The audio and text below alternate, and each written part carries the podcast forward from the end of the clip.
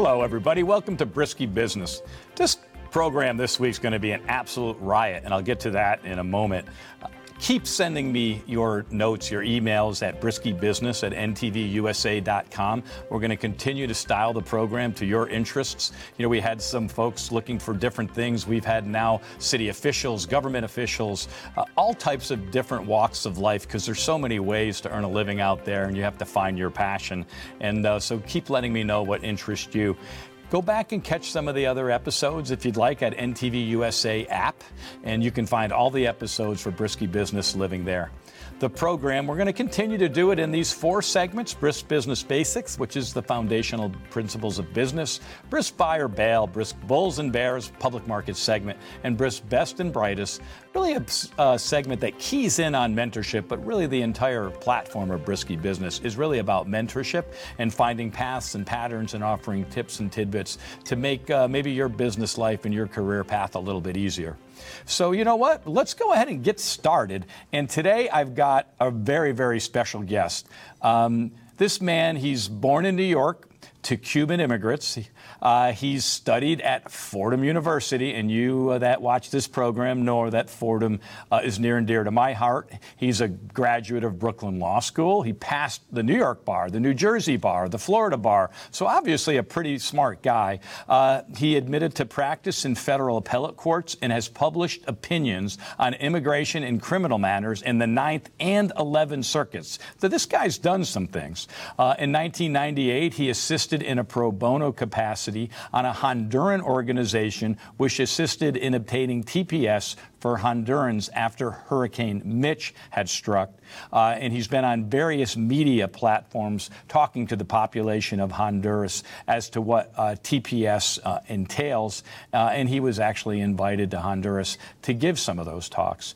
Uh, in 2000 through 2015, so quite a long run, he was a regular on Telemundo, which included coverage uh, of the Elian Gonzalez case, which he also did some work on at the very end end of the Elian case, which is a very, very uh, large and, and, notable immigration case here uh, in the Miami area and the United States, really, and around the world it went. Uh, he represented uh, pro bono as well, so this guy has a giving heart. Five players and the coach of a Cuban soccer team in obtaining political asylum for them. Uh, currently practicing in a broad range of, uh, of legal capacities, and I think that's really, really interesting. He's really spread his wings. so, although he's certainly an expert in immigration, he certainly has expertise in other uh, uh, forms of law that he practices. Um, he also has a program on NTV USA. In fact, it's right after my program about immigration and the borders, and a very, very interesting program. And uh, the best thing about this program for me is that he graduated in 1983 from Fordham. I graduated in 83 from Fordham, and frankly, uh, we have been friends since we started Fordham 1979. Uh, so this is a 40 plus year friendship uh, that we have that continues to be in the making. It's my pleasure to welcome Irving Gonzalez, attorney at law, to Brisky Business. Irv, buddy, welcome to the program. How are you doing today? Thank you, my friend. Doing very well. It's a pleasure being on this program with you. Thank you for the invite. Oh, my, my pleasure. I would be on your program, but since it's all in Spanish and my Spanish is so, so solid, you know, we wouldn't want anyone to feel less than if they were to hear me speak Spanish on your program. So I've had to avoid that. Uh, sorry. Uh, so, as you know, buddy, this is Brisk Business Basics. And uh, you know what? You've got a pretty esteemed career and an unbelievable path. You're the first attorney we've ever had on the program. And obviously, there's a lot out there that'll be graduating law school and so forth. And uh, you have a lot of interesting things to say about this, but why don't you take us back to when you graduated Brooklyn Law? Is that where you graduated? And tell us about that early career and what kind of path you took, and maybe what advice uh, comes out of that based on your experience now. Absolutely. Well, that's right. I graduated Brooklyn Law back in uh, February of 1987. Should have graduated in 86, but after my first year of law school, I decided to work full time and go to school at night since I was working uh, at a brokerage firm in uh, on Wall Street doing pension plans. That's basically what I wanted to do while I was going through law school. And after I graduated, I decided what I'm going to do is work as in uh, house counsel for this multinational company and just write pension plans. I never wanted to see the inside of a courtroom, never wanted to practice law per se, except in that capacity. And uh, then, unbeknownst to me, my life totally changed when I moved back to Florida. And how did it change? I mean, so you were in New York, and first of all, what made you move back to Florida? Why did that happen? And then how did it change so profoundly? Well, what made me move back to Florida is my parents were here. My parents always lived here, even though I thought that I would always stay in New York. Um, and then I met somebody who I'm now divorced from, but was ultimately uh, my, my wife, the mother of, uh, of my daughter. And I decided to move to Florida, and I had to start all over here because, as you said before, I was admitted or I had passed the uh, New York and New Jersey bar exams, never intending to take the Florida bar exam. Then I found myself here in Florida, not being able to practice as an attorney, starting to work at a firm as a, as a law clerk, and having to take the bar exam while I was already admitted to practice somewhere else, but not able to practice my profession when I was here.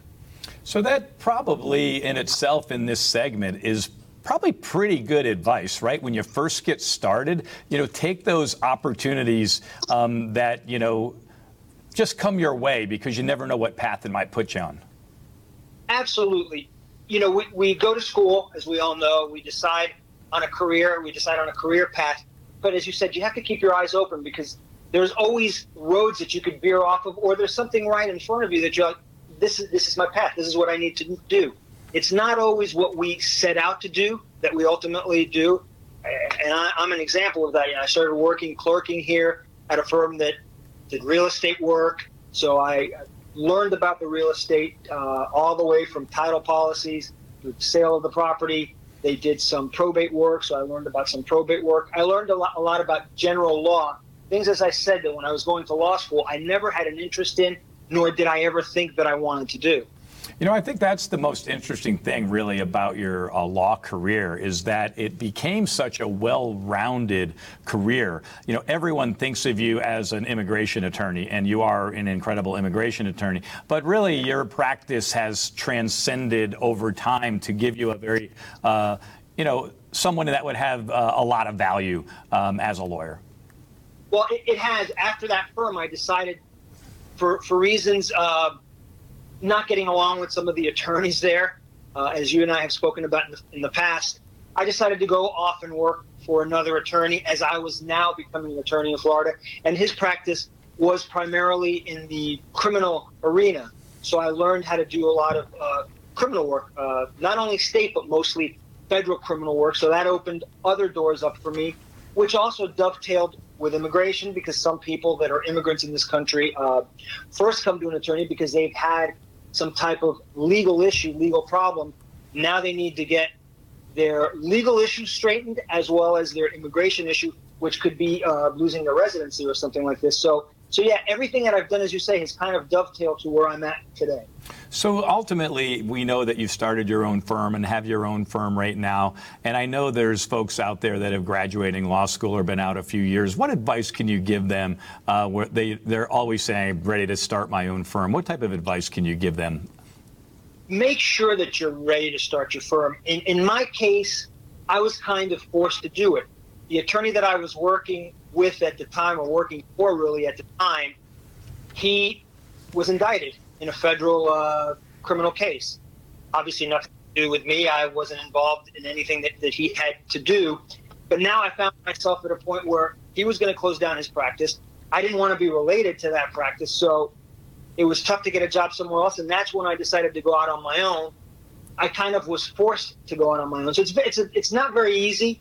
So if you're not ready to do it and you have other avenues open to you, even if it's not necessarily working as an attorney in a in a law firm, hanging your shingle, so to speak, or working in a company, do that until you're really ready, until you kind of have a little bit of a book of business that maybe will help you through those first few months.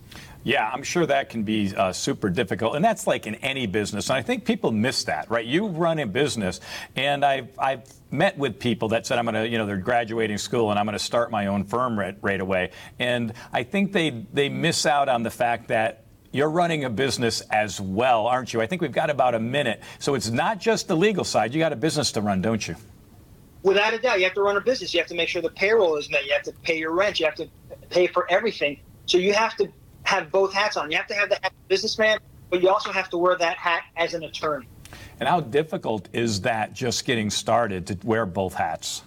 it's it's really difficult, Dave. It's it's difficult to the point where there were times when you know I paid everybody else except for myself because you had to meet, uh, meet commitments. Um, so it wasn't the easiest start, but it got us to where we're at today. Yeah, I mean, you've fought through it, right? You know, the last, uh, you know, I always have a coffee cup, and I got this one for you that we'll get through in a later segment. But, you know, right. I've used one that said never, never give up, and I know that was your case. And I also know that you have a huge heart for pro bono work, and now you're in this situation where you're in your own firm, and it's probably very, very difficult to even consider doing pro bono work when you're, you know, when you're trying to also earn a paycheck for yourself. It is, but you know what? And something that's so important, I think you got to give back to the community. And if you don't give back to the community, then you're not doing a service to yourself or to anyone else. So you're absolutely right. Being working for yourself, you need to make that money, you need to make the paycheck, you need to be able to pay everything. But one advice that I could also give people starting out is never lose track of that. Never lose track that there's something bigger out there, that there's a bigger goal, a bigger mission for all of us. And by helping others, you eventually really are helping yourself. You're reaping those benefits in one way or another. Yeah, that makes a ton of sense, man. It really, really does. You know, it's it's so cool to have a conversation uh, with you, hanging out.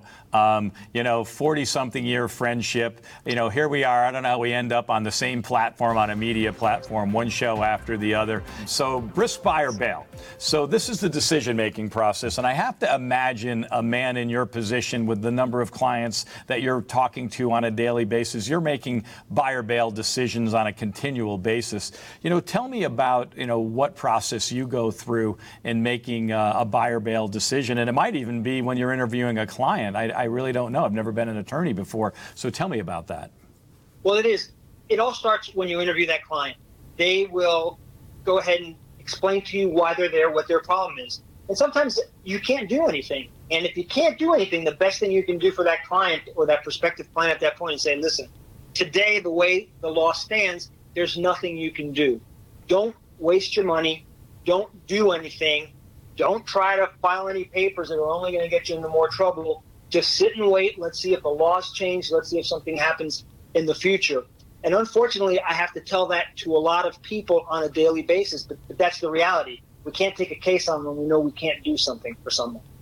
Wow, that and that happens more often than you might think. Then, right? It, it does. I would say, you know, uh, seventy to eighty percent of the people that I sit down with really don't have any immediate form of relief.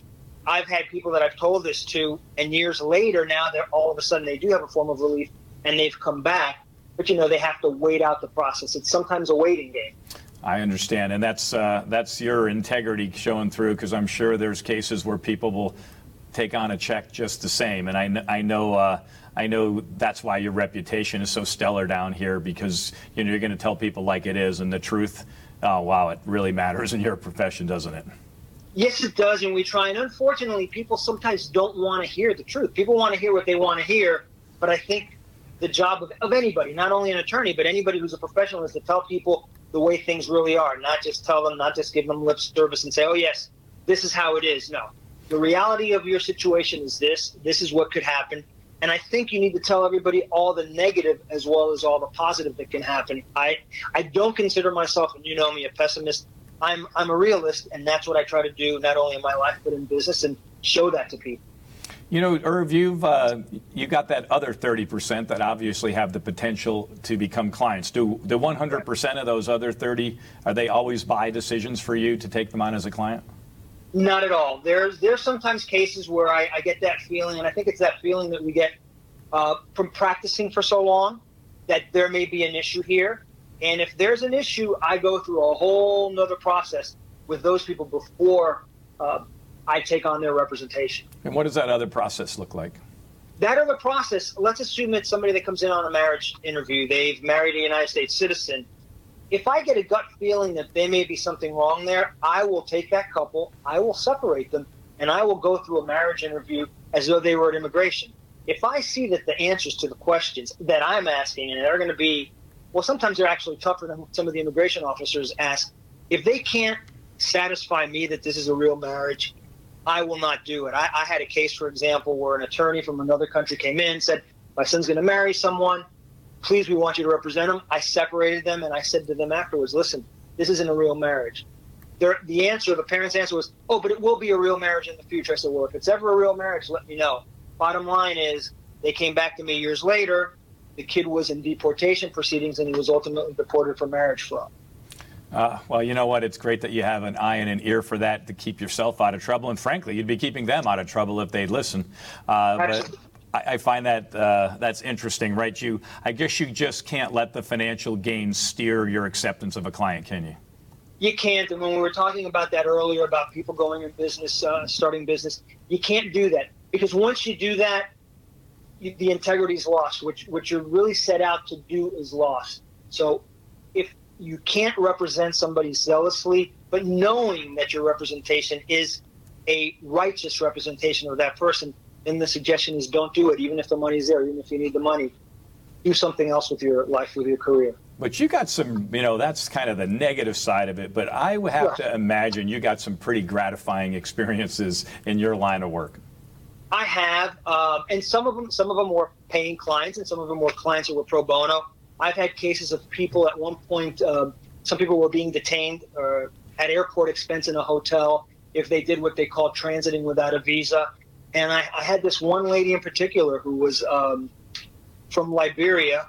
And when we got to the courtroom setting with the judge, with the prosecutor, she starts to testify about how she was brutally raped uh, because she went out in search of her grandfather, who had been, she found out later on, tortured and killed by these people. And, you know, the courtroom, believe it or not, everybody in the courtroom started crying with this lady's testimony. We were able to have her obtain her, her status in this country. She received her asylum, ultimately became a citizen of this country. And that's gratifying because that's what our immigration laws are for to help people like that who really become part of our society and, and do something for this country. Wow, that's that can be very powerful, and I know you've had a number of cases. You've also had some pretty famous clients over the years as well. What is that like working with you know s- clients like that?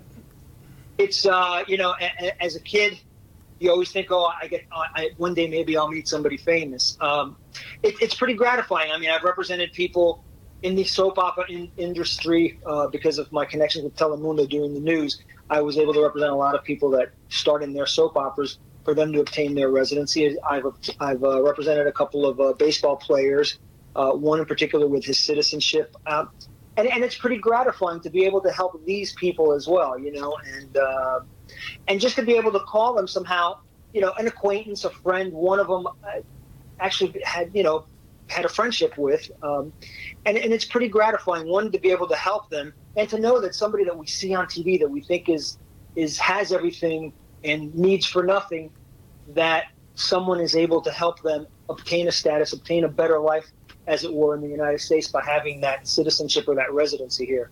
Yeah, I, I, I remember. I think, um, didn't you also represent El Duque with the Mets? Is that who he played for? I, I did. He played, uh, he actually played for the Yankees, and he played for the White Sox, and he played, uh, finished his career with the Mets. Yes, I was able to represent him. I was I obtained him as a client because of a friend that I had at Telemundo, who was actually one of the people that he came to this country with. So I was able to obtain that, and because of my representation of his buddy and of him, of, of El Duque's, uh, he gave me. Wish it would have been a Yankees since I'm a big Yankees fan, but he gave me one of his game jerseys from the White Sox. Oh wow! And how and, and how gratifying was it to represent him? And where was the ultimate result? Was he did he become a citizen here? he became a citizen of the United States. It was it was so gratifying uh, to be able to help him because he is really the nicest person or one of the nicest pers- people that you will ever meet in your life. Um, really down to earth. He's not what everybody speaks about. You know these ball players and stuff. And you know you you've you've met a lot of uh, football players, a lot of sports personalities who are good friends of yours who you know aren't that persona on TV. And to meet somebody like him and see what he's like was just so gratifying and being able to help him. Well, that's that's awesome, and that's that's the good side of uh, of what you do. So we've got about a, a minute left. Tell me about um, your experience with the. Um, at the very end, I know you, you started covering the whole Elian case, in 30, 40 seconds at the end, that became a big thing. What was that like near the end? Uh, I know you got involved at the very end of that case. I was able to get involved, as you said, at the end. I because since I was covering it for, for Telemundo, I really wasn't able to work on it. But when I was able to speak to uh, Manny Diaz, who's one of the people that at, at the very end took, well, towards the middle of it, took a lot of control of the case, I started working on the appeals. Um, and it was really tough because it, this was a kid that really should have stayed in this country. There's a lot of things that happen behind the scenes. There are a lot of things that happen that a lot of people don't know of. And, and just to have heard that, to have heard that from his family here in Miami, to have heard about his dad and what his dad really wanted for him, uh, for Elian, uh, it, it was gratifying to help, but it was so emotional when that little boy was put on that plane and taken back to that to that country because you knew that his life would really never be a normal life and would never be the same again. Well, I'm sure he appreciates the effort. I know the family did and all of that, but you know, things don't always end as uh, as we want them to. So listen, man, that went by super fast. We're gonna wrap up this segment right here, and we're gonna be back uh, as we've just concluded Brisk Buy or Bail. We'll be back with Irv Gonzalez, attorney at law with Brisk Bulls and Bears next.